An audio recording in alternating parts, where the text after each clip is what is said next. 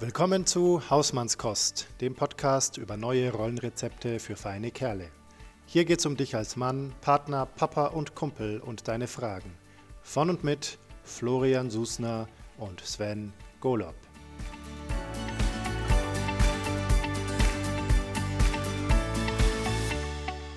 Ja, hier sind wir wieder bei dem Hausmannskost Podcast.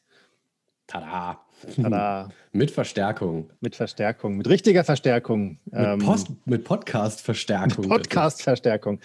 Ja, wir haben jemanden da, der sowohl ein alter Podcast-Hase ist, als auch äh, voll in unserem Thema drin steckt, nämlich den Marco Kral. Herzlich willkommen, Marco. Ja, hi Florian, hi Sven. Und ich muss gleich einwenden, alter Podcast-Hase, so sehe ich mich nicht. also wir machen das ja auch noch nicht so lange. Man lernt ja von Podcast zu Podcast immer was dazu. Ja, also dafür ist das Medium auch noch zu jung, oder? Dass es da schon alte Hasen gibt. ich, also ich, ich glaube tatsächlich, da wäre ich jetzt vorsichtig. Also wenn jetzt tatsächlich so jemand daherkommt, äh, der schon vor fünf Jahren Podcast gemacht hat, würde wahrscheinlich sagen, äh, das ist jetzt die zweite Welle und ihr, ihr, reitet ja alle nur drauf auf dem Hype. Aber ja, ich glaube tatsächlich, so wirklich zur vollen Blüte ist es jetzt erst im letzten Jahr gekommen. Mhm, genau. Ja, Marco ist ähm, unter anderem ähm, auch Papa, zweifacher Papa, richtig? Genau, das ist und das Wichtigste, oder? Das Wichtigste, genau. Das, genau, jetzt machen wir erstmal eine Pause nach dieser Aussage.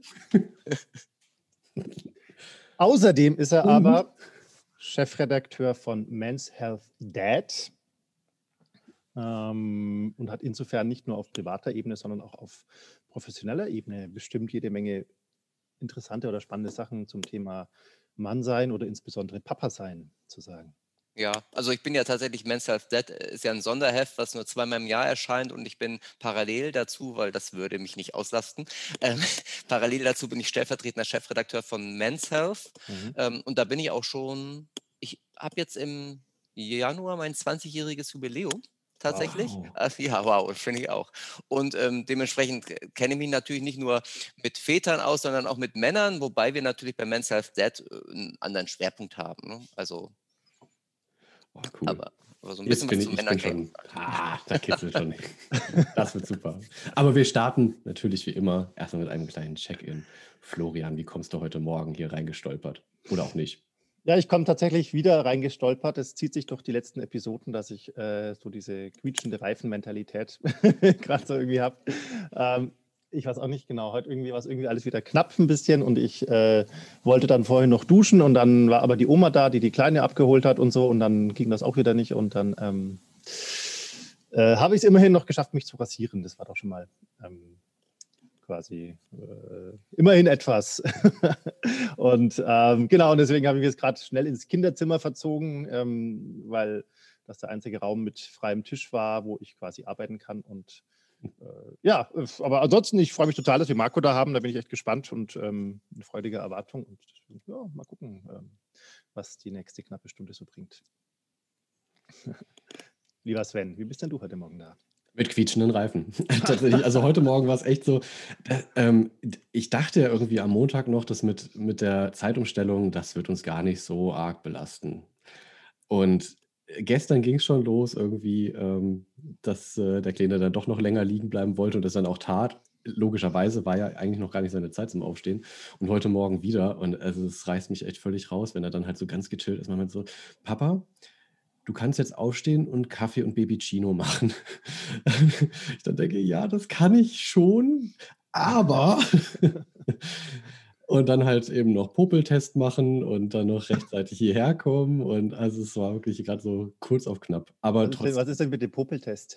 Der Popeltest, das ist jetzt, ähm, das ist meine, ähm, wie soll ich sagen, äh, meine Schiene, wie ich dazu motiviere, einen, einen äh, Schnelltest zu machen im Kindergarten. Wir haben nämlich den, den Popeltest ausgerufen. Das heißt, wir sind auf der Suche nach dem blauen Popel weil man ja mit dem Wattestäbchen da so Nasenvorderbereich so ein bisschen rumpopeln muss. Und ähm, schon habe dann gesagt, wenn wir dann mal den blauen Popel finden, dann haben wir gewonnen. Seither ist das der größte Spaß auf Erden. Und bisher ist er nicht aufgetaucht, der blaue Popel? Nee, oder? nee, also wir hatten heute Morgen zwar schon einen Fund, aber der war nicht blau. da musst du jetzt aber auch noch mal kurz erklären, was ein Babycino ist. Ein Babycino? auch nicht. Ah, sehr gut. Das ist, ähm, also bei uns ist es aufgeschäumte ha äh, Haferdrink, Entschuldigung. Ein milchähnliches Getränk aus Hafer, das man äh, aufschäumt. Genau. Äh, ich glaube, wenn, also ich habe das das erste Mal irgendwo äh, in der Gastronomie erlebt. Da kam tatsächlich eine, eine, Kellnerin zu uns an den Tisch und fragte, ob wir ein Baby Chino für den Kleinen haben wollen. Und ich dachte so, hä, Baby Chino? Was soll das sein? Und dann kam halt eben so ein kleines Espresso-Tässchen mit aufgeschäumter Milch und Schokostreusel drüber. Das war super. Mhm. Seitdem gibt es das bei uns jeden Morgen. Toll. Ja, wir haben ja tatsächlich den Chino bei uns. Bei uns gibt es den Chino. Das ist einfach nur Hafermilch, kalt oder warm oder wie auch immer, oder aufgeschäumt oder nicht. Ähm, ja, schön. Marco. Wie bin ich gekommen? Ja, also mhm. ich bin tatsächlich geflüchtet heute Morgen schon von zu Hause. meine, meine, Frau hat einen Buchladen, der ist fünf Minuten von uns entfernt von zu mhm. Hause. Da ist momentan noch nichts los, weil der erst um Wann öffnet er denn? Um 10, genau. Also ich bin geflüchtet, bin in den Buchladen geflüchtet, um einfach mal ein bisschen Ruhe zu haben. Und für dieses intensive Gespräch, was gleich kommt. Cool. Und ja, zu Hause tobt schon das Homeschooling. Mhm. Ah, das, ah, das Homeschooling. Genau, also meine, meine Kinder sind ja schon 15 und 12. Der 15-Jährige, der organisiert sich so komplett alleine, der ist mhm. ja 9. Klasse. Aber mhm. die 12-Jährige, ähm, die braucht schon mal ein bisschen Unterstützung. Mhm. Und ähm, Genau, das fängt meine Frau jetzt erstmal an und ähm, ich übernehme dann sozusagen, ähm, wenn wir hier fertig sind. Cool, aber das heißt, du sitzt gerade im Buchladen. Genau, ich sitze gerade im wow. Buchladen. also es ist so ein ganz kleiner, so ein ganz kleiner Buchladen, der sich auch nur auf Bilderbücher spezialisiert hat. Also oh. Bilderbücher und Kinderbücher. Also sehr schnuckelig. Also es ist eine schöne Atmosphäre. Also oh. bin ich gerne. Ja toll. Du bist in Berlin, oder? Oder welcher Stadt bist du? Nee, in Hamburg. In Hamburg. In Hamburg. In Hamburg. Genau. Ja, wenn ich mal in Hamburg bin, muss ich da äh, mir den Laden anschauen, unbedingt. Also, genau. Will, also, willst du gerade einen Werbeblock platzieren? das ist fantastisch. Das ist eine super Gelegenheit. Nee, ihr könnt meine Frau da nochmal einladen, die erzählt euch da viel besser was dazu. Ja, Vielen Dank. Aber und tatsächlich irgendwie, also momentan dürfen ja Buchläden wieder aufhaben, weil sie plötzlich systemrelevant sind. Aber ehrlich gesagt, man weiß ja nicht, was morgen ist irgendwie. Also noch lohnt sich eine Anfahrt, eine weitere Anfahrt aus nach Hamburg noch nicht, weil man mhm. nicht genau weiß, welche mhm. Geschäfte haben auf und welche haben zu. Aber wir hoffen ja alle, dass das bald ein Ende hat. Ja, ja. Und dann mache ich gerne nochmal Werbung. cool. Sehr schön.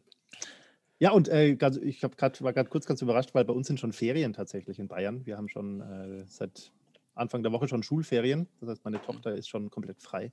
Aber weder ja, bei euch noch in Baden-Württemberg, Sven, gell, äh, sind momentan Schulferien. Genau, die fangen jetzt morgen an.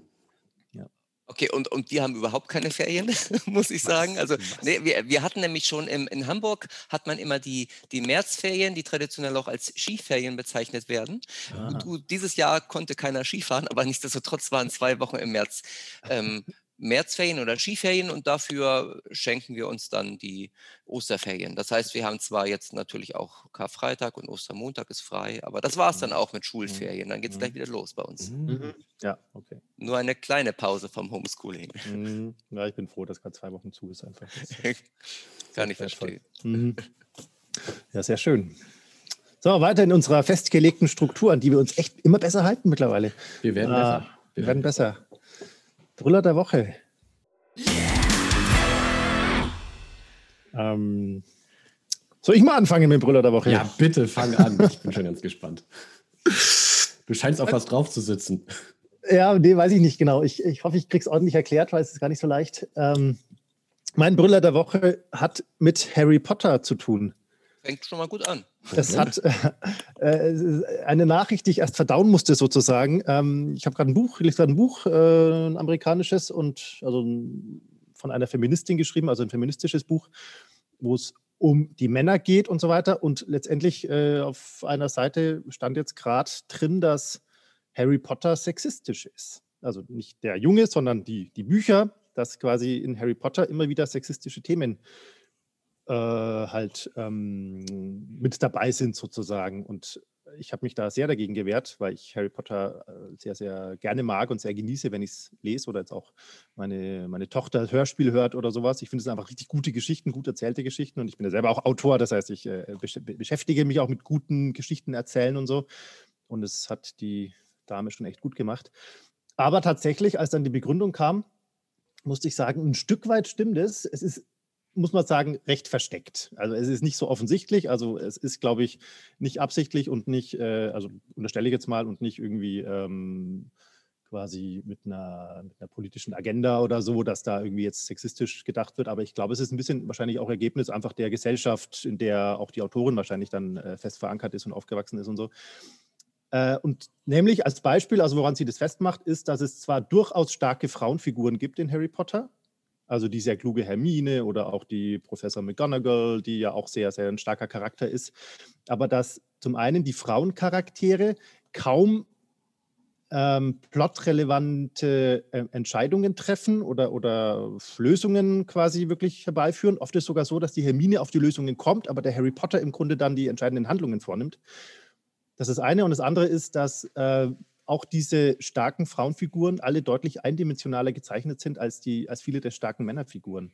Dass so diese richtig spannenden Figuren wie Professor Snape, der ja irgendwie total gut und total böse gleichzeitig ist und äh, auch sowas wie, was weiß ich, der Draco Malfoy, ich weiß nicht, ob ihr die alle kennt, aber ähm, also die sind alle sehr, sehr, sehr vielschichtig.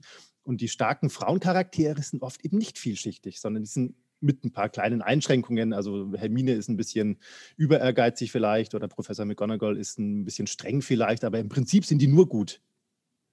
Ähm, oh. Und äh, das muss ich sagen, stimmt. Und die entscheidenden Handlungen werden halt von, von Männern vorgenommen oder von Jungs.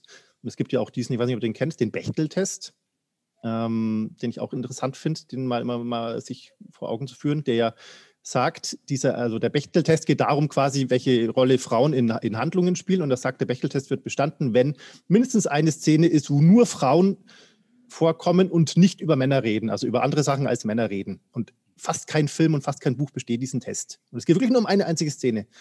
Und ich bin mir nicht sicher, ob Harry Potter diesen Test besteht. Sieben dicke Bücher, äh, aber es sind halt immer Männer oder Jungs involviert. Andersrum sofort. Also nur Männer, die nur über Männer sprechen, absolut die ganze Zeit. Aber nur Frauen, die nur über Frauensachen oder zumindest nicht über Männer sprechen, zumindest kaum. Und äh, ja, da werde ich wahrscheinlich, falls ich Harry Potter, wahrscheinlich würde es jetzt mit meiner Tochter auf mich zukommen, nochmal komplett durchmache äh, als Hörbuch oder so, werde ich wahrscheinlich da mit dem Auge auch nochmal drauf schauen müssen, wie stark das denn tatsächlich ist. Und wie und ob mich das stört beim jetzt bewussten Anhören. Ja, das war mein Brüller der Woche. Ja, spannend. Also ja. man, man, könnte ja tatsächlich einfach, wenn man, also wenn man Harry Potter vorliest, könnte man ja einfach den Namen ändern, oder? Man könnte ja Harriette Potter draus machen. Also Sehr man könnte ja sozusagen die, die Rollen alle tauschen, Boah. um da sozusagen äh, die, die, Kinder nicht irgendwie gleich frühzeitig zu prägen. Das wäre total interessant, das auch mal weiterzudenken, weil da würden ja gleich mehrere Sachen mit, mit, mit verwurstet werden. Dann hätte man ja auch später mehrere lesbische Liebesbeziehungen. äh, Harriet hätte quasi einen besten Freund als Junge. So, also würde viele Klischees brechen. Stimmt. Das ist cool. Vielleicht, vielleicht machen wir das. Wir schreiben einfach ein neues Buch und tun einfach mit, ähm, mit der Suchfunktion von, von, von Word oder so was den Harry austauschen. Also zumindest so als so halb satirisches Projekt. Also kennt ihr ähm, äh, How It Should Have Ended? Diese YouTube, ja, wo die ja, ja. Filme quasi ja. einfach das ne, in drei Minuten erklären, wie, wie es eigentlich hätte enden sollen, weil es halt, um halt diese Widersprüche in den, in den Plot aufzudenken, sowas quasi dann halt, ne, so als Kurzvideo, hm, den Geschichten. Man könnte man cool. Machen. Könnte man machen. Mir. Hm, mal schauen, was wir daraus machen. Okay, Sven, mhm. der Woche. Das ist total spannend, weil tatsächlich, was mich sehr nachhaltig beschäftigt hat, ähm, ich weiß nicht, äh, ob euch Theresa Bücker ein, ein Begriff ist, ähm, eine ähm, äh, Aktivistin, sage ich jetzt mal so ganz verkürzt, die ist wahrscheinlich noch einiges mehr, ähm, die äh, sich halt eben auch sehr viel mit, mit Feminismus beschäftigt. Ähm, und die hatte letzte Woche ähm, äh, darüber geschrieben, dass sie so ein bisschen Schwierigkeiten hatte, als sie so alte Kinderbücher halt ihren, ihren Kindern vorlesen wollte, ähm, eben dort dann äh, ja, so wie du es auch gerade beschrieben hast, ne, dann auf diesen äh, da drin verborgenen Rassismus, Sexismus zu stoßen. Mhm. Ähm, ich muss es kurz überlegen, ich mir fällt gerade, ich glaube, es war, äh, welches Beispiel hat sie genannt? War es Pippi Langstrumpf? Ich bin mir nicht ganz sicher. Ähm, aber halt so, so ein typisches Kinderbuch, wo du sagen würdest, das ist eigentlich völlig un unverdächtig, in Anführungszeichen. Mhm. Und das Interessante war, dass ich echt tatsächlich ähm, erst vor geraumer Zeit ähm, mal angefangen hatte, mit meinem Sohn Pippi Langstrumpf zu gucken.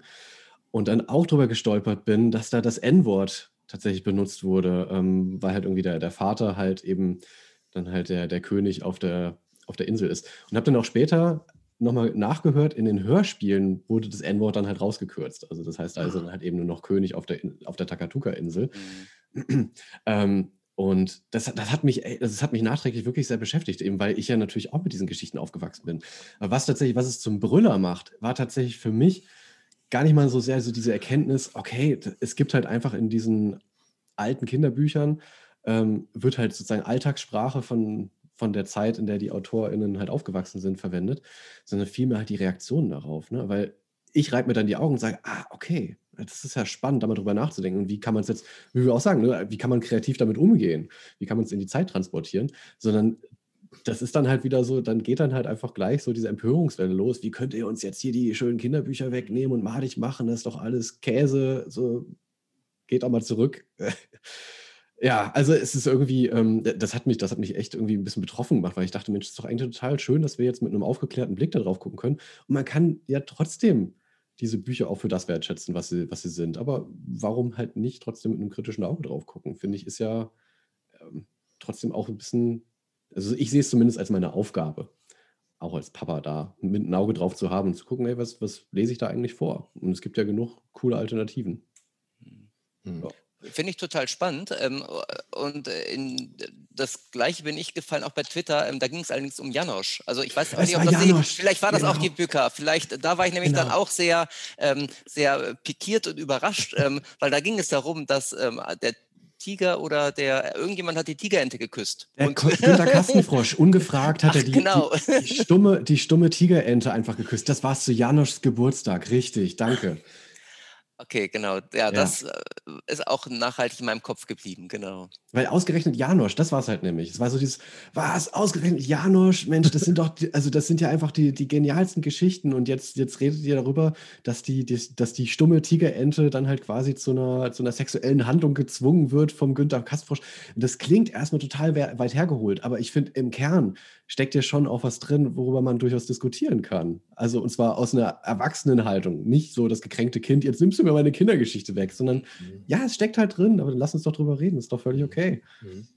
Ja, genau, das war's. Es ist, also wenn man so drüber nachdenkt, wahrscheinlich tatsächlich auch, aber auch wertvoll, zumindest diese, diese, diese Bewusstheit zu haben, wenn man als Papa auch mit solchen Büchern äh, umgeht und die seinem, seinem Kind präsentiert. Und gerade wenn man sagt, man möchte die trotzdem sein Kind präsentieren, weil man die Geschichten selber so gern mag und so, ähm, kann man ja mit einem offenen Auge auch mhm. entscheiden, was heißt denn das jetzt eigentlich? Möchte ich das thematisieren, dass es eigentlich vielleicht nicht okay ist, dass da jemand einfach fremd entschieden, also äh, einfach geküsst wird, obwohl er es vielleicht gar nicht will?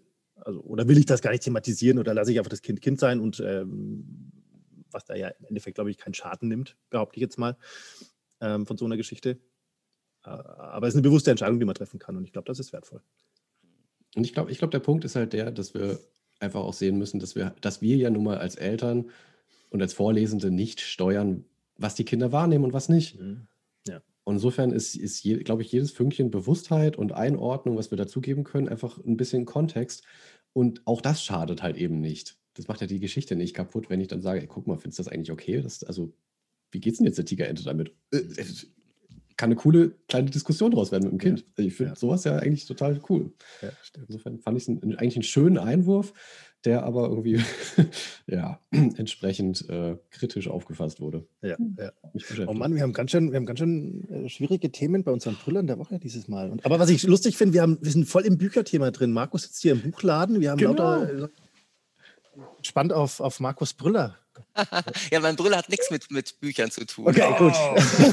das muss ich euch total enttäuschen. Nee, mir, mir, ist eine Situation eingefallen vor ein paar Tagen, da war ich mittags zu Hause mit den Kindern, ähm, saß in zwei Videokonferenzen gleichzeitig. Das war keine Absicht, sondern es gab irgendwie eine Terminüberschneidung und dann war ich in einer Videokonferenz und dann klingelte das Telefon, ähm, wo ich denn sei. Ich werde doch in einer anderen Videokonferenz erwartet. Parallel im, am Küchentisch gegenüber saß meine Tochter und hat Homeschooling gemacht, beziehungsweise hatte auch eine Videokonferenz und ähm, äh, da auch irgendwas nicht. Wenn halt irgendwie drei Leute gleichzeitig bei uns zu Hause sind, dann ist das Internet auch gerne mal überlastet. Okay, wie gesagt, es war auch Mittagszeit. Eigentlich hatten die Kinder Hunger und ich wollte was zu essen machen, sollte Spiegelei geben, hm. saß da aber parallel in drei, ähm, drei Videokonferenzen, meinen eigenen und der meiner Tochter. Deshalb hat mein Sohn dann netterweise angefangen, die Eier in die Pfanne zu hauen, hat aber kein Öl genommen, was gleich ziemlich viel Dampfentwicklung mit sich brachte. Und dann jonglierte ich da wirklich irgendwie an drei Herden gleichzeitig oder vier. Und ähm, also äh, in der Situation fand ich es jetzt nicht so brüllend komisch, sondern war schon etwas gestresst, aber im Nachhinein fand ich es schon sehr lustig, ähm, weil man ja immer sagt, Männer können nicht multitasken. Mhm. Und es hat sich tatsächlich bestätigt, weil ich habe nicht alle Bälle gleichzeitig hochhalten können. Also die mhm. Pfanne war verbrannt, die Kollegen waren vergrätzt und ob meine Tochter jetzt richtig in ihrer Videokonferenz war, weiß ich jetzt auch nicht und ob sie alles mitbekommen hat. Aber das war mein Brüller. Oh Gott. Ja, lass uns mal über Mental Load reden. ja, genau. Aber da spricht man ja nur bei Müttern drüber. ja, spannendes Thema. Ein eigenes Thema für sich. Ähm, was mich interessiert, wenn du das so beschreibst, äh, bist du entspannt geblieben? Oder, oder war das, wurde das sehr hektisch dann? Es wurde kurzzeitig hektisch, mhm. muss ich sagen. Und die Laune ist auch kurzzeitig in den Keller gegangen. Ja. Das haben tatsächlich auch die Kollegen gemerkt. Also es war jetzt nicht mein bester Tag, aber also letztendlich habe ich relativ schnell die Kurve gekriegt. Okay. Passiert okay. auch nicht immer, aber also vielleicht ist es ja auch eine Übung irgendwie, dass man das irgendwie immer mit Humor nimmt. Aber in diesem Fall ähm, die, die Pfanne war zu retten und ähm, die Videokonferenzen waren jetzt auch nicht so wichtig und dann ging die Laune relativ schnell wieder hoch. Es klingt ja fast wie so eine klischeeige, wie so eine Übungssituation oder sowas. So irgendwie quasi eh schon drei Baustellen mit den drei Videokonferenzen und dann fängt hinten auch noch das Rauchen an. Ja, ja aber so ist es tatsächlich ja in der Corona-Zeit, wenn man zu Hause ist irgendwie, oder? Also ja. das, ja. Man macht so viele Sachen gleichzeitig inzwischen. Hat man bei der Arbeit auch gemacht, aber da waren es mindestens alles Sachen, die mit der Arbeit zu tun hatten und deshalb hatten sie schon einen gemeinsamen Nenner. Aber tatsächlich zu Hause ähm, arbeiten und beim Homeschooling unterstützen, wo man ganz andere Fragestellungen hat und dann vielleicht parallel noch irgendwas im Haushalt machen, mhm. schon nicht ohne. Mhm, ja, absolut. Also ich finde das schon sehr anstrengend, wenn ich allein halt irgendwie am Rechner bin, auch ohne eigene Konferenz und meine Tochter gegenüber sitzt und ihre äh, Konferenz hat und dann da irgendwas nicht klappt oder sie die Hausaufgaben nochmal nicht versteht und nochmal erklärt, finde ich das schon total anstrengend, wenn bei mir was passiert oder wartet irgendwer oder so oder ich weiß, da ist jetzt was und äh, gleichzeitig ich muss halt, also auch weil sich diese Welten so vermischen, das ist ja eh das, eines der anstrengenden Sachen im, im Homeoffice, dass du nicht diese Trennung aufrechterhalten kannst, dass du nicht in der Arbeit bist und bist halt in der Arbeit, wo sie auch mal anstrengend werden ja. kann, aber es ist halt so, sondern dass du auch quasi äh, verschiedene Rollen gleichzeitig erfüllen musst. Und das finde ich, Genau. Und man muss halt immer komplett umswitchen. Ne? Das ist so ganz was anderes, als wenn bei der Arbeit zwei Kollegen gleichzeitig was wollen, weil es geht immer um deine Arbeit. Aber mhm. in dem Fall, ich meine, gut, der Mensch hat zwei Gehirnhälften, also eigentlich müsste er das hinkriegen. Es klingt so leicht, wenn du das sagst. ja, genau. Theorie und Praxis. Ja, genau ich steige jetzt mal so direkt tatsächlich auch in, in das Berufliche ein. Wie hat sich denn jetzt tatsächlich so ein, ein Jahr Corona so auf, ähm, auf dein Arbeitsfeld äh, Men's Health und Men's Health Dad, also auch was die Themen angeht, also generell, wie, wie hat sich das bei dir ausgewirkt? Ja, also bei den Themen jetzt, ähm, also dadurch, dass äh, also Men's Health Dad zum Beispiel ähm, ja nur halbjährlich erscheint, eine ellenlange Vorlaufzeit hat und wir tatsächlich auch ähm, mit einem Heft ausgesetzt haben, mhm. weil mhm. durch Corona gar nicht absehbar war, was kommt. Ne? Also wir erinnern uns, also äh, im, im, März letzten Jahres dachte ich noch so, okay, jetzt machen wir so zwei, drei Wochen so einen Lockdown, äh, kann ja noch ganz nett sein und dann haben wir es hinter uns, dass wir jetzt nach über einem ja. Jahr immer noch hier sitzen in der fast gleichen Situation, hätte damals wahrscheinlich keiner gedacht.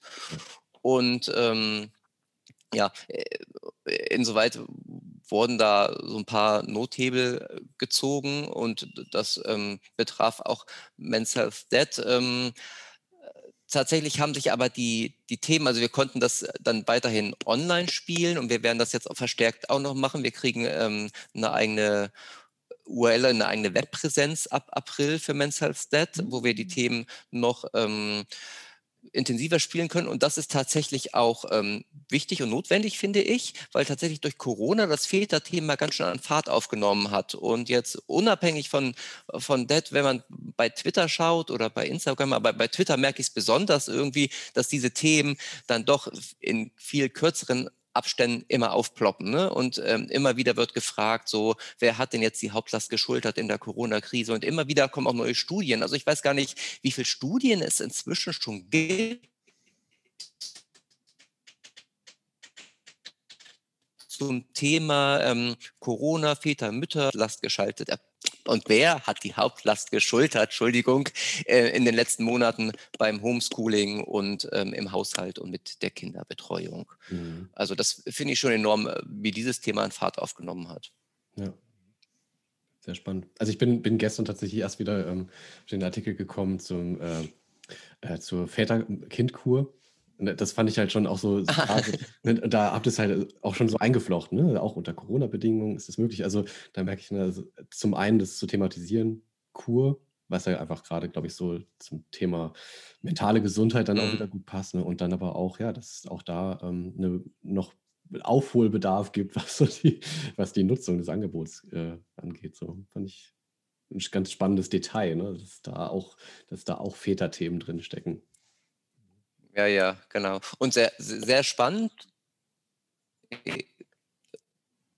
Oh, ich glaube, bei dir ist gerade die Verbindung ein bisschen. Ja, auf jeden Fall. Neue Studie, ich weiß nicht mehr von wem, welchem Institut. Die, ja, hier steht auch, Ihr Netzwerkbankbreite ist niedrig. Ich hoffe, ihr versteht mich noch. Ja, jetzt gerade wieder. Nichts gemacht. Verstehen wir dich wieder. Das ich gerne mal ein bisschen. Aber es geht. Okay, gut. Ähm, na, jedenfalls gibt es eine Studie, die, ähm, wo Väter und Mütter befragt wurden, wer eigentlich ähm, den Hauptanteil der Kinderbetreuung durchgeführt hat in den letzten Monaten. Und interessanterweise ähm, gibt es da eine kleine Diskrepanz. Also äh, es war, glaube ich, so, dass 30 ähm, Prozent der Väter ähm, meinten, sie hätten die Hauptlast geschultert und weitere 35 Prozent der Väter sagten, sie hätten genauso viel gemacht wie die Partnerin. Aber wenn man die Frauen befragt hat, dann kamen da ganz andere Ergebnisse raus. Also da war es immer noch zwei Drittel aller Frauen, die sagten so, nee, ich bin diejenige, die die Hauptarbeit macht bei der Kinderbetreuung. Das heißt, es gibt irgendwie eine kleine Diskrepanz und ähm, bei der Selbst- und Fremdwahrnehmung auch eine ziemliche Lücke zwischen Vätern und Müttern. Und ähm, äh, das hat diese Studie jetzt, also die Studie hat nur dieses Ergebnis ähm, zutage befördert, aber ich habe noch keine Interpretation gelesen, wie das so sein kann. Aber ähm, das wird sicher noch spannend und ist eine gute Diskussionsgrundlage auch für mhm. die nächsten Wochen und Monate. Mhm. Hast du denn eine Hypothese, woran das liegt? Naja, also wir, wissen ja tatsächlich irgendwie, dass Frauen vor Corona, und das tun sie natürlich immer noch, aber vor Corona haben sie tatsächlich den, den großen Anteil an Kinderbetreuung übernommen. Und ähm, nur weil Väter jetzt ähm, vermehrt sich da auch beteiligen, haben vielleicht die Väter tatsächlich das Gefühl, sie tun mehr, was sie auch tun, oder sie tun genauso viel. Aber ähm, ihr spracht vorhin ja schon das Stichwort Mental Load an. Es gibt, glaube ich, so, so, so viel mehr, was die Frauen noch wuppen, was die Väter oder viele Väter momentan noch gar nicht auf dem Schirm haben, dass sie tatsächlich denken, so, wieso, ich mache doch schon die Hälfte. Aber ähm, wenn man es wirklich mal niederschreiben würde. Also ich weiß nicht, ob ihr das Thema Mental Load schon mal ähm, intensiv besprochen habt. Mhm. Ähm, ich, ich, ich höre euch, äh, also ich habe noch nicht alle Folgen gehört bei euch. Und ähm, es ist ja tatsächlich so, dass die Patricia Camerata, das ist ja die Bloggerin, äh, besser bekannt als das Nuff, auch ein Buch geschrieben hat zu dem Thema Raus aus der Mental Load Falle. Und die empfiehlt ja zum Beispiel wirklich alles in kleinsten Detail aufzuschreiben, ähm, was man macht, um wirklich mal diesen Berg zu sehen. Und mhm. ähm, das ist anstrengend und ich weiß nicht, ob das viele Leute machen, aber wenn man das tatsächlich machen würde, würde man sehen, dass es sehr viel mehr Arbeit gibt, ähm, die Frauen momentan noch schultern, die die Männer tatsächlich gar nicht auf dem Zettel haben. Und deshalb, mhm. glaube ich, kann es gut sein, dass viele Väter denken, sie machen schon die Hälfte. Ähm, aber sie müssten es tatsächlich mal aufschreiben, dann würde noch sehr viel mehr dazukommen. Also mhm. das wäre eine Mutmaßung, aber mhm. es gibt sicher noch viele andere. Also ähm, es ist immer ein bisschen verfänglich, sowas mit, also aus der eigenen Erfahrung heraus zu beurteilen, weil es immer nur so ein ganz kleiner Ausblick ist, aber trotzdem finde ich es an der Stelle sehr passend. Ähm, weil, also ich hatte für mich selber ein ganz spannendes Gespräch mit meiner Kindergärtnerin tatsächlich, also meiner eigenen Kindergärtnerin, die halt äh, quasi immer noch äh, irgendwie halt äh, Teil meines Lebens sozusagen ist. Ähm, und habe mit ihr darüber gesprochen und habe halt auch erzählt, dass ich eigentlich schon finde, dass ich viel mache und viel für die Kinder da bin und sowas. Und sie hat dann irgendwann den Aspekt angesprochen, den ich bis dahin kaum auf dem Schirm hatte, dass meine Frau ja ähm, diejenige ist, die die äh, Beziehungen aufrecht hält oder die Kontakte hält. Mhm. Und nicht nur zu unseren Freunden, sondern teilweise sogar zu meinen Freunden oder zu, zu meiner Familie. Also meine, meine Frau hat bestimmt mindestens zwei Drittel der Absprachen mit meiner Mutter macht meine Frau. Ähm, und da so, da wurde es mir so richtig quasi so auf dem Silbertablett serviert, so, aha, okay, da gibt es einfach äh, eine ganze Reihe an Sachen, die jetzt keine blöden Sachen sind, aber trotzdem halt Mühe machen und Zeit kosten.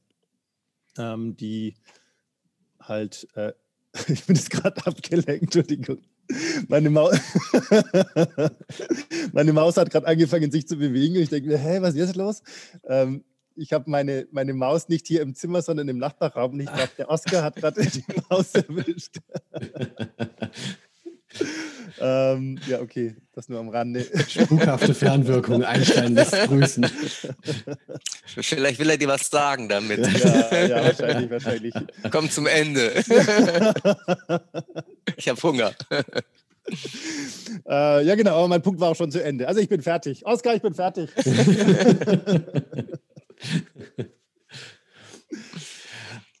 Ja, also mich würde jetzt trotzdem auch noch ein bisschen was so, äh, ich, ich nenne es mal biografisches interessieren, Marco. Wie kamst du denn, ähm, also du hast jetzt gesagt, ne, so Firmenjubiläum, also mich hat es tatsächlich überrascht, 20 Jahre sagtest du, ne? Ähm, das ist ja schon, äh, also. Schon ordentlich. Ja, also ich habe deswegen so gestutzt, weil ich gar, ich könnte jetzt gar nicht sagen, wie, äh, wie lang jetzt für mich irgendwie Men's Health schon irgendwie so Teil meiner inneren Landkarte in der Zeitschriftenlandschaft so ist. Deswegen war ich so überrascht. Ähm, ja.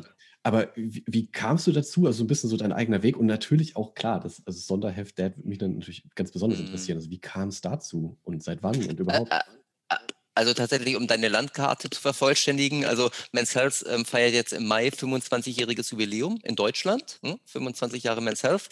Und ähm, genau, ich kam relativ früh dazu, habe erstmal den Kontakt gehabt über ein Praktikum während des Studiums. Das hat mir da so gut gefallen, dass ich dann, und ich habe denen so gut gefallen, dass ich ähm, dann weiter als freier Mitarbeiter arbeiten konnte. Dann habe ich ganz klassischerweise nach Abschluss des Studiums im Volontariat bei Men's Health angefangen. Und dann ging das alles so seinen Weg. Dann war ich Volontär, dann war ich Redakteur, dann war ich Textchef. Ähm, jetzt bin ich stellvertretender Chefredakteur.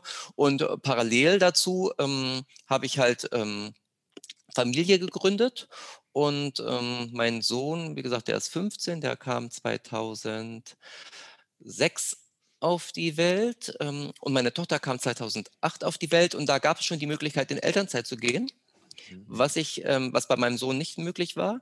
Und das habe ich dann auch ein halbes Jahr getan. Und in dieser Zeit, ähm, in diesem halben Jahr, ja, wuchs bei mir so der Gedanke, dass es eigentlich für Väter keine adäquate Zeitschrift gibt, die ähm, so, also kein Männermagazin sozusagen für Väter. Ne? Es, gab, mhm. es gab Men's Health, es gab die Konkurrenz GQ, Playboy, ab und zu weitere Fitnessmagazine, aber die hatten ganz andere Schwerpunkte.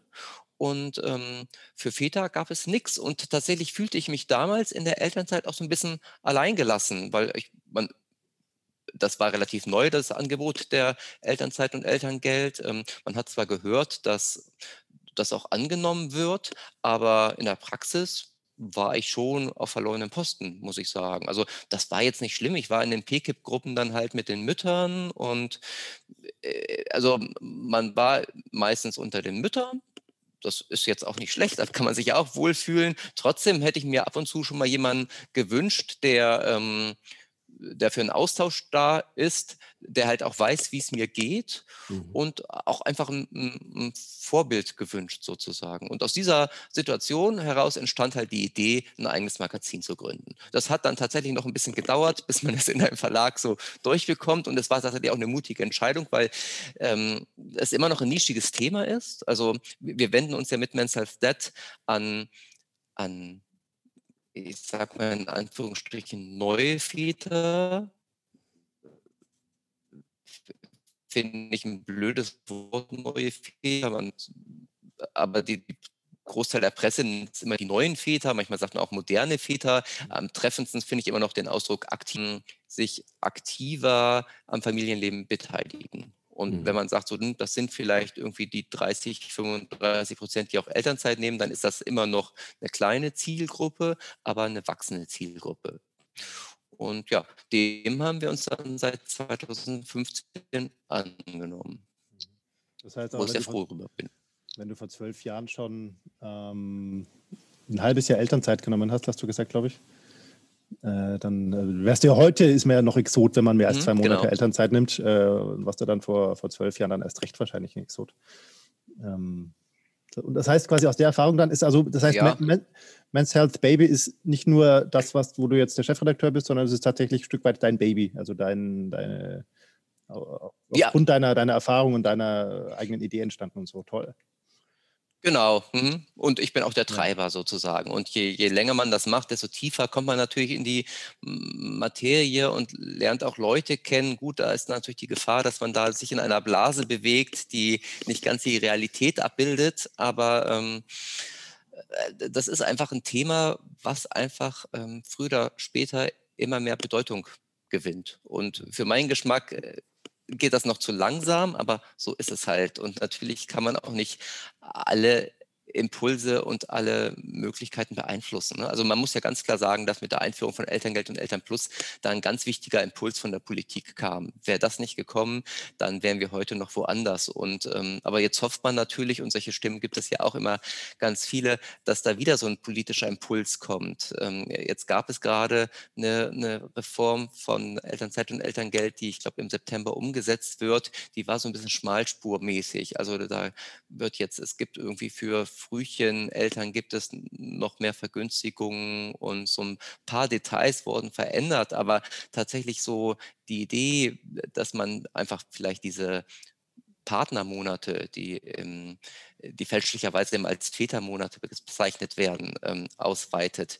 Da wurde nicht dran gerüttelt. Ne? Es ist immer noch so, dass dieses 12 plus 2 Prinzip ist. Mhm. Und ähm, solange das so ist, wird sich wahrscheinlich, befürchte ich, auch nicht der Anteil der Väter so großartig verändern.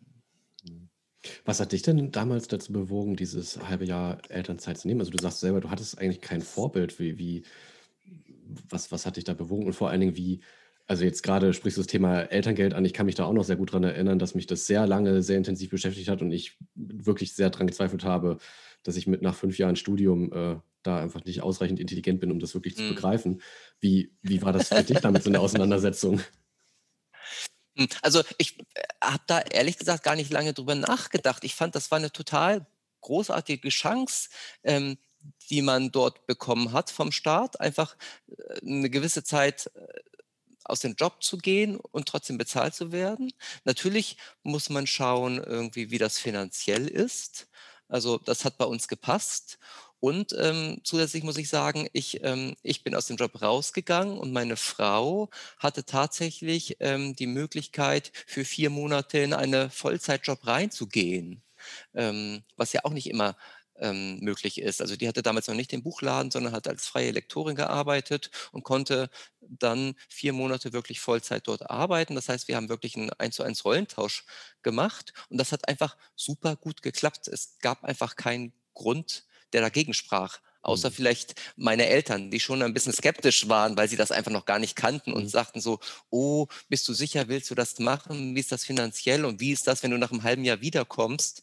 Ähm, mit deinem Job ist der sicher, mhm. aber da hatte ich tatsächlich irgendwie überhaupt keine Bedenken und ähm, bin auch heute noch meinem Chef dankbar. Also es gab da keine Diskussion. Es gab das Angebot vom Staat und er hat gesagt, so klar, mach. Ähm, wir lösen das, aber mir ist bewusst, dass das eine sehr privilegierte Stellung mhm. war und Position, die ich hatte. Also ich weiß aus vielen Gesprächen und aus, aus Geschichten mit anderen, dass die nicht immer so verständnisvolle Chefs haben. Und dass mhm. da natürlich vielen Vätern irgendwie äh, Steine in den Weg gelegt werden. Und dass man dann natürlich auch nicht ähm, vielleicht immer die Courage hat und auch andere Zwänge hat und dann doch nicht sich für Elternzeit entscheidet. Ja. Also es ist halt Stilles Schweigen. Ja, ich, ich bin gerade halt so ganz im Kontakt mit der Erfahrung von damals, weil es war halt nämlich exakt so dieses Hin und Her. So, wenn, wenn man, ähm, es war halt letztendlich tatsächlich auch so eine, so eine finanzielle Geschichte auch bei uns, dass ich als Freiberufler quasi ja auch zu Hause war und mich auch aktiv gekümmert habe. Aber so wirklich, also offiziell Elternzeit und Elterngeld, das hat halt eben meine Frau genommen. Das, das waren tatsächlich so eher die äußeren Zwänge.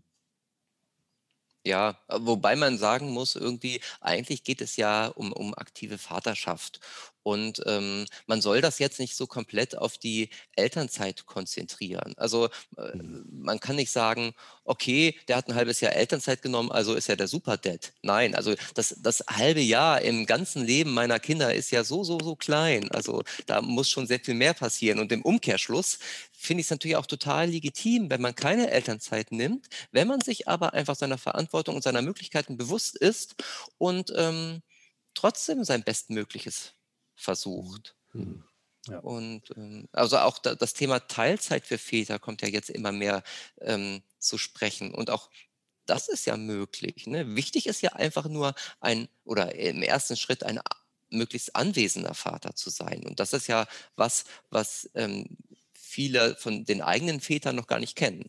Mhm. Da sind wir auch wieder irgendwie beim Thema Vorbilder und Role Models und äh, das ist auch die Funktion von Men's Health Dead unter anderem, dass man einfach irgendwie zeigt, so, so geht es auch. Weil ganz klar ist, wir, wir haben oder wir hatten noch nie so viele Möglichkeiten, unsere Vaterrolle auszugestalten wie heutzutage. Es mhm. gibt tausend Möglichkeiten mit, mit Elternzeit und Teilzeit und ähm, und äh, Frauen, die das ja auch wollen und, und väterfreundlichen Firmen. Man muss es halt nur wissen und dann für sich halt letztendlich entscheiden, wie man es machen möchte. Ich glaube, was, also du hast vollkommen recht, ich bin voll bei dir. Ich glaube, was noch hinzukommt, ist auch, äh, und da kann, glaube ich, auch Men's Health Dead einen Beitrag leisten, ähm, dass man als Mann je nach äh, Umgebung, in der man sich befindet, ist es schwieriger oder leichter, auch diesen Schritt zu gehen. Also auch bewusst zu sagen, ich möchte, ich möchte so ein, so ein präsenter Papa sein und ich möchte ein halbes Jahr oder sieben Monate oder vielleicht sogar länger, vielleicht sogar zwölf Monate Elternzeit nehmen. Ähm, es wird ja dann auch sehr schwierig, wenn das gesamte Umfeld, nicht nur in der Arbeit, sondern auch privat, wenn alle Freunde das komisch finden, wenn jetzt wie bei dir die Eltern das nicht nur irgendwie verunsichert, sondern die Eltern das aktiv irgendwie ablehnen oder sowas, dann ist ja auch so ein Schritt extrem schwierig. Ja, also das war tatsächlich irgendwie, also meine Eltern, die haben einmal diese Frage aufgebracht, dann habe ich denen das plausibel erklärt und ihnen auch ihre Ängste genommen. Ich kann das auch nachvollziehen, dass sie da Ängste hatten und dann war das auch erledigt. Ne? Mhm. Ähm, aber klar, wie du schon sagst, ähm, das Umfeld besteht ja aus so viel mehr und ähm, wenn man das aus verschiedenen Richtungen so gespiegelt bekommt, ne, von Kollegen, von Freunden, aus der Familie, das macht es natürlich nicht leichter. Mhm. Mhm. Also ich habe mich tatsächlich jetzt gerade nochmal so, ähm, da fand ich jetzt Florian eben dein, dein, äh, deine Darstellung so von, zum Thema Mental Load echt so, so cool, da jetzt nochmal anzuknüpfen. Ähm, jetzt ist ja sozusagen dass das, ähm, ich nenne das mal, das Konsumieren oder das Lesen einer, einer Zeitschrift ist ja ein, also ein relativ intimer Vorgang. Ne? Also das heißt, ich setze mich da irgendwie mit dem Text auseinander. Ähm, und, und also Glaubst du, dass es das erstmal im Moment noch so braucht, dass, dass sozusagen die Männer erstmal sich ganz viel so mit sich selber beschäftigen, um dann wirklich so nach außen aktiv zu werden? Also es ist, ich sage mal so ein bisschen meine Wahrnehmung, dass wir gerade noch in dieser Phase sind, wo jeder für sich so selber ein bisschen rausfindet und noch gar nicht so, so diese öffentliche Auseinandersetzung so viel stattfindet. Oder siehst du das anders?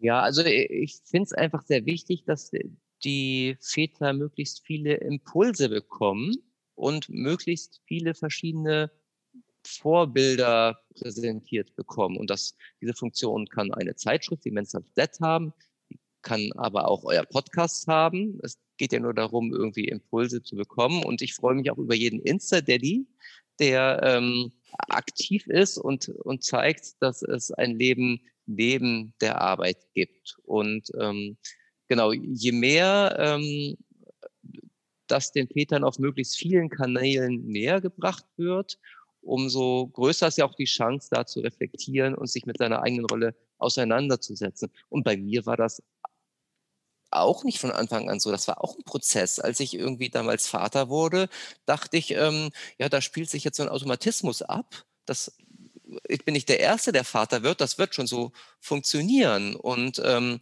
erst später habe ich gemerkt, dass ähm, dieser Automatismus ja im Grunde etwas ist, ähm, der sich abspielt, weil ich so geprägt bin und nicht, weil ich es so will. Mhm. Also und äh, insoweit äh, ist es ganz wichtig, auf möglichst vielen Kanälen ähm, den Vätern die Möglichkeiten zu zeigen. Und dann setzt natürlich so dieser, diese Gedankengänge ein. So, wie will ich denn eigentlich als Vater sein? Also, was ich schade finden würde, ist, wenn jemand irgendwie seinem eigenen Vater nacheifert, einfach nur, weil er es so gelernt hat und nicht anders kann. Also, das kann ja gut sein aber man muss sich halt klar machen, irgendwie, dass das eine Prägung ist und dass man durchaus auch ein anderer Vater sein kann. Mhm. Was gibt es denn da, also aus dieser Beschäftigung mit sich, mit sich als Vater oder, oder auch ähm, Beschäftigung mit den Themen, die da, also mit, mit äh, Zeitschriften zum Beispiel, was gibt es denn da zu gewinnen für einen Mann? Äh, wenn er sich damit auseinandersetzt, ja. mit, der, mit der Vaterrolle, ja. Äh, also langfristig, glaube ich, ein, ein besseres Verhältnis mit seinen Kindern. Mhm. Aber das da muss man, keiner kann ja in die Zukunft schauen. Mhm. Also da muss man einfach dran glauben. Aber natürlich auch in der Situation einfach ähm, ein Wachstum und ähm, also eine Auseinandersetzung mit sich selbst, die ja nie schadet sozusagen. Also daran wächst man ja, wenn man sich, wenn man sich mit sich und mit seinen Kindern auseinandersetzt. Also mhm. letztendlich, ähm, ja, ich weiß nicht, kann man sagen, wird man ein besserer Mensch, ist jetzt vielleicht ein bisschen platt mhm. ausgedrückt, aber man entwickelt sich halt weiter und das ähm, kann ja nie schlecht sein. Ja. Ich meine, ihr seid die Coaches, also ihr müsst mir das eigentlich sagen. Stellen bloß die Fragen.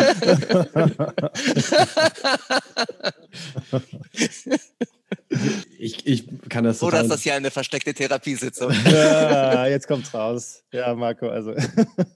Was denkst du denn, Marco? Die Rechnung schickt ihr dann im Anschluss, oder? Richtig. Das geht direkt in den Verlag, mach dir keine Sorgen. Das haben wir vorher abgeklärt. ähm, ich, also ich würde das sehr gerne unterschreiben, was, was du gerade gesagt hast. Ja, es ist, äh, ne, also der, der große Gewinn ist, glaube ich, tatsächlich die, ähm, liegt auf der Beziehungsebene. Und das hat natürlich, also es geht immer in diese zwei Richtungen. Wenn ich mich, wenn ich mich mehr in die, also auch aktiver und das heißt auch emotional, ähm, vollständiger, nenne ich es mal, ähm, in diese Beziehung auch mit meinen Kindern oder auch mit der Partnerin, dem Partner investiere, dann hat das ja auch was erst damit zu tun, dass ich überhaupt einen Zugang dazu habe. Also ich glaube, das ist tatsächlich, ne, also ein besserer Mensch würde ich jetzt, wäre ich mir halt nicht sicher, aber zumindest ich werde mehr zu dem Menschen, der ich sowieso schon bin. Also das Poten es geht mehr so eine Potenzialentfaltung für mich. Also da gehe ich voll mit dir mit, finde ich, ja. Und das, das ist halt auch so das lässt sich halt nicht quantifizieren. Du kannst nicht sagen, wenn ich jetzt irgendwie drei Ausgaben Mental Dad gelesen habe, dann bin ich schnips irgendwie plötzlich der perfekte man, Papa. Da muss man schon zwölf gelesen haben. Am besten ein Abo abschließen.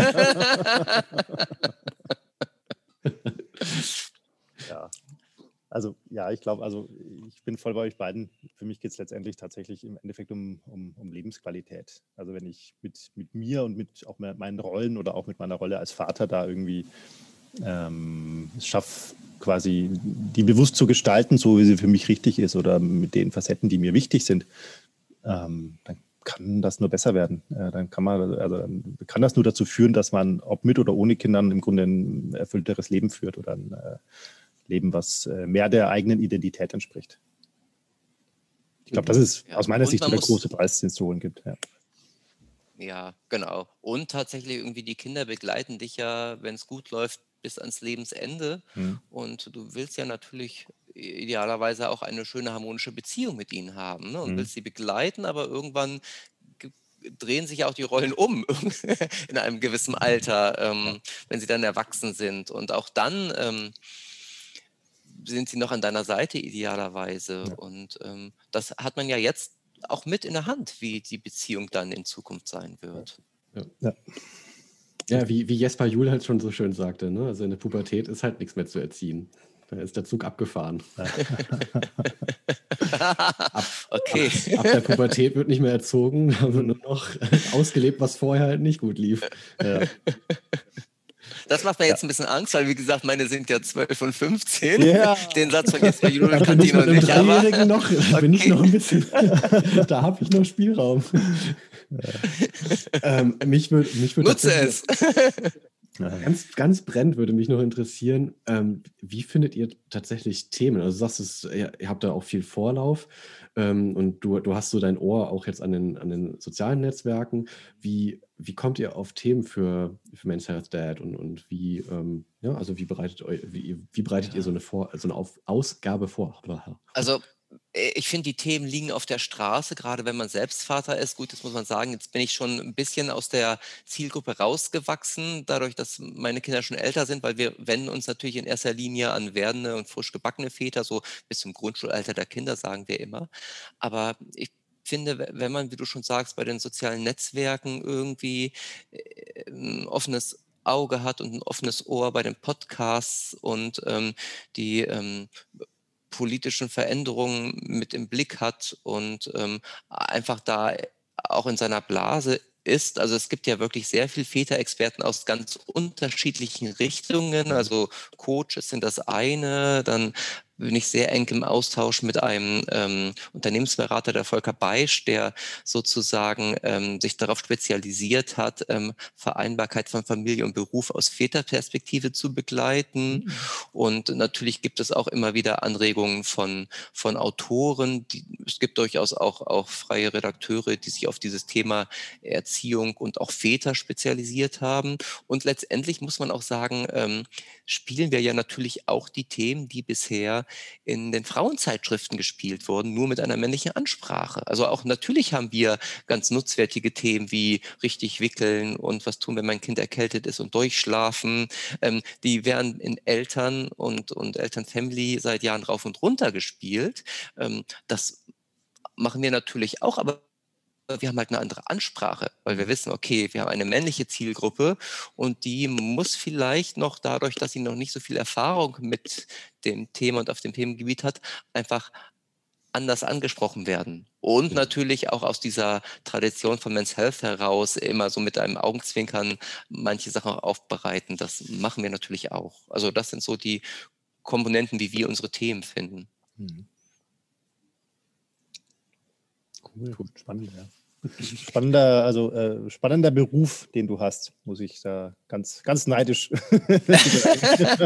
Äh, finde ich auch, aber so muss es ja auch sein irgendwie. Also ich kann mir natürlich auch andere spannende Berufe vorstellen, wo ich auch gerne mal reinstuppern würde, aber ja. letztendlich muss man natürlich mit dem Beruf zufrieden sein, ähm, den man dann gewählt hat für den Moment, ähm, weil man verbringt ja dann äh, Vereinbarkeit hin und her. Letztendlich verbringt man doch noch relativ viel Zeit, nicht mit den Kindern, sondern mit dem Broterwerb und dann ja. ist das ganz wichtig. Ja. Genau. Und deshalb bin ich tatsächlich auch so froh, dass wir jetzt irgendwie ähm, mit dieser Digitaloffensive von Men's Health Dead auch ein, eine Online-Präsenz haben, wo man wirklich auch Themen häufiger spielen kann. Also wie gesagt, Men's Health Dead als Heft zweimal im Jahr, das ist sehr, sehr punktuell und entweder passt das Thema oder nicht. Mhm. Und mit so einer und einem Online-Magazin kannst du wirklich viel schneller reagieren und mhm. auch aktuell auf Themen eingehen. Und wir sprachen ja anfangs darum, darüber, dass ähm, diese Väter-Themen momentan so an, an, Beschleunigung aufnehmen, dass das auch notwendig ist, ähm, da einfach in einer schnelleren Taktung was mhm. zu haben.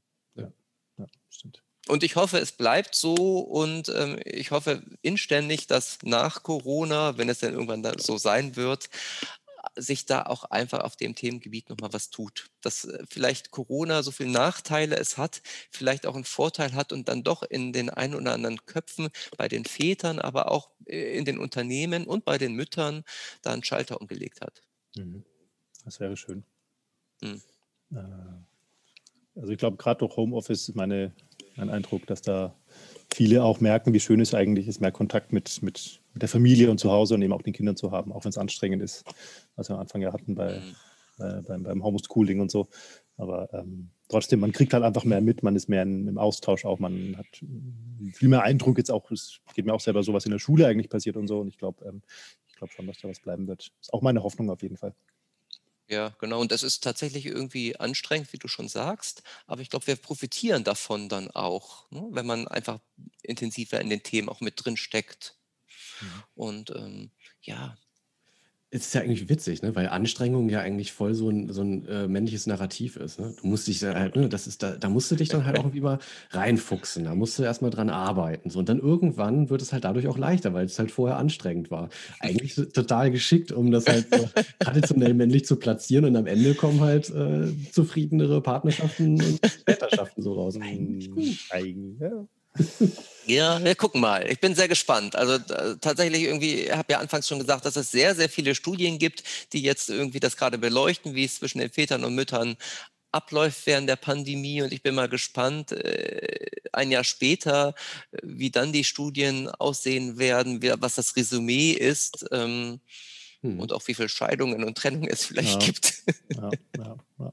Yep. Auch. Oder auch nicht. Also, ne? Also kann hoch oder runter gehen, die Kurve. Mhm. Also ich glaube, äh, therapeutische, das therapeutische Feld freut sich schon auf die Nachbereitung. So, so halb ironisch tatsächlich. Kann ich mir vorstellen. Ähm, ja, äh, wir hatten gerade schon das Stichwort anstrengend. Das führt uns direkt zur Challenge.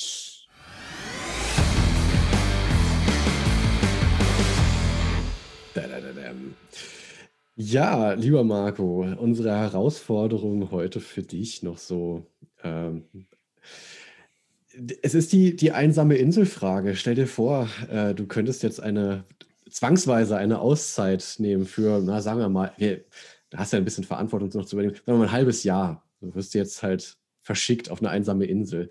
Und du kannst dir, äh, machen es ein bisschen schwierig, drei Sachen mitnehmen. Was wäre das? Dürfen es auch drei Personen sein? Dann nehme ich meine Frau, meinen Sohn und meine Tochter mit. Ah. nee, nee, ich sage nur Sachen. Okay, dann muss ich äh, nochmal nachfragen. Ist ja sonst keine einsame Insel. Sind Tiere auch Sachen? Sind Tiere Sachen oder Personen? Du sprichst hier mit einem Veganer. Nein, sorry, Tiere sind keine Sachen. Schade. Manchmal sind sie nämlich aus rechtlicher Sicht, werden sie schon als Dinge betrachtet. Ja. Sonst hätte ich nämlich unseren Hund mitgenommen. Ja, was würde ich mitnehmen? Also natürlich wahrscheinlich mein Smartphone, um in Kontakt zu bleiben. Mhm. Und ähm, ein, ein ganz, ganz dickes Buch, ähm, die Bibel, Krieg und Frieden, keine Ahnung, wo man immer so einen, äh, so einen Bogen drum gemacht hat, weil man immer dachte, das kann ich sowieso nicht durchlesen, aber äh, wenn ich ein halbes Jahr Zeit habe, dann schafft man, glaube ich, jedes Buch. Ähm, Vor allem, wenn es das einzige ist. Dritte Sache, ähm, genau. Und als dritte Sache ähm, äh, spontan hätte ich gesagt, eine Hantel, ne, aus guter alter Men's Health-Tradition. Ah, hm. aber ähm, tatsächlich äh, haben wir schon so viel Bodyweight-Workouts im Heft gezeigt, also äh, Übungen, die ohne Geräte funktionieren, dass mhm. ich tatsächlich mich, glaube ich, auch ohne Hantel dort fit halten könnte. Klimmzüge an der Palme oder so. Also ich würde vielleicht noch, ähm, noch Eimer und Schäufelchen mitnehmen. Ne, einsame Insel oh. gehe ich mal davon aus, oh. dass, dass mhm. ähm, es da Sand gibt. und dann äh, kann ich vielleicht meine Architekturkenntnisse so ein bisschen irgendwie noch auffrischen und oh. verfeinern. Oh ja, hm. das kann ich mir gut vorstellen. Ein, ein filigranes äh, Kunstwerk, ein Schloss oder sowas und daneben liegt ein aufgeschlagenes Krieg und Frieden. Und da das Smartphone dabei ist, kannst du ja dann auch davon berichten. Das ich auf die, auf die Insta-Stories genau. wäre ich sehr gespannt. Genau. ja, auf jeden Fall immer schöne Fotos ne? mit Palmen und Sand und so. Mhm. All das, was wir uns momentan ja alle so ersehen, ja. wo wir nicht in den Urlaub können. Ja, richtig. Vielen, vielen Dank. Mhm. Ja, ähm, gerne. Und euren Podcast würde ich wahrscheinlich noch mitnehmen. unbedingt, unbedingt. Der ist auf dem Handy immer dabei.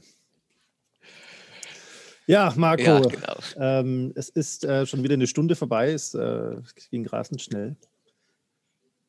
Ja, schade. Wir haben doch gerade erst angefangen. Ich weiß auch nicht, ne? Also das, hm, das müssen wir fortsetzen. Es ist, wir kommen irgendwie so langsam in diese Fortsetzungsschiene rein, ne, Florian? Ich glaube.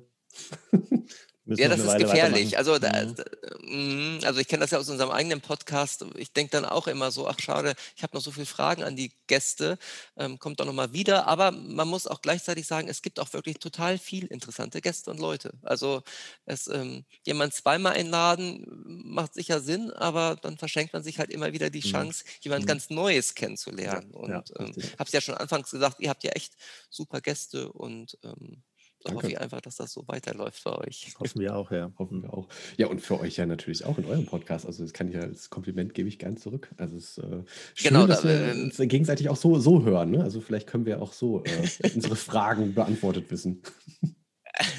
Genau, also äh, es steht ja tatsächlich dann nochmal eine Gegeneinladung aus. Da spreche ich nochmal mit meinem Co-Host Flo und dann kriegen Ja. wir das sicher hin. Aber den Doppelfloh. Mhm, ja.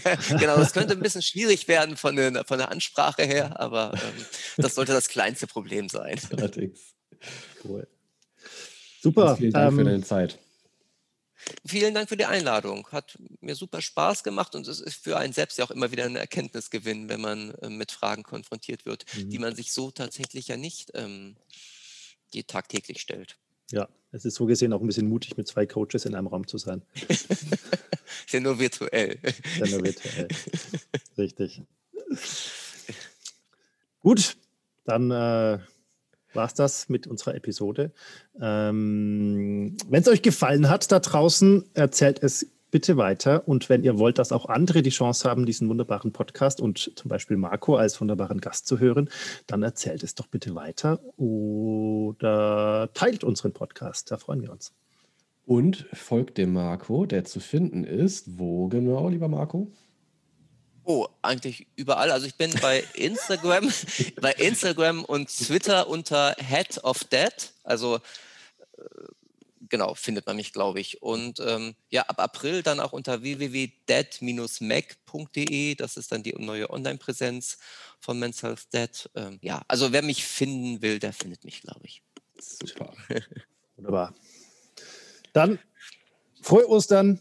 Ja, Ja, ist ja nicht mehr lang. Ist ja nicht mehr lang. Und auch gute dass ihr was Erholung. Schönes für euch findet. genau, schönes Eier suchen. Okay. Bye, bye. Tschüss. Vielen Dank. Macht's gut. Alles Tschüss. Ciao, Gute, ciao. ciao.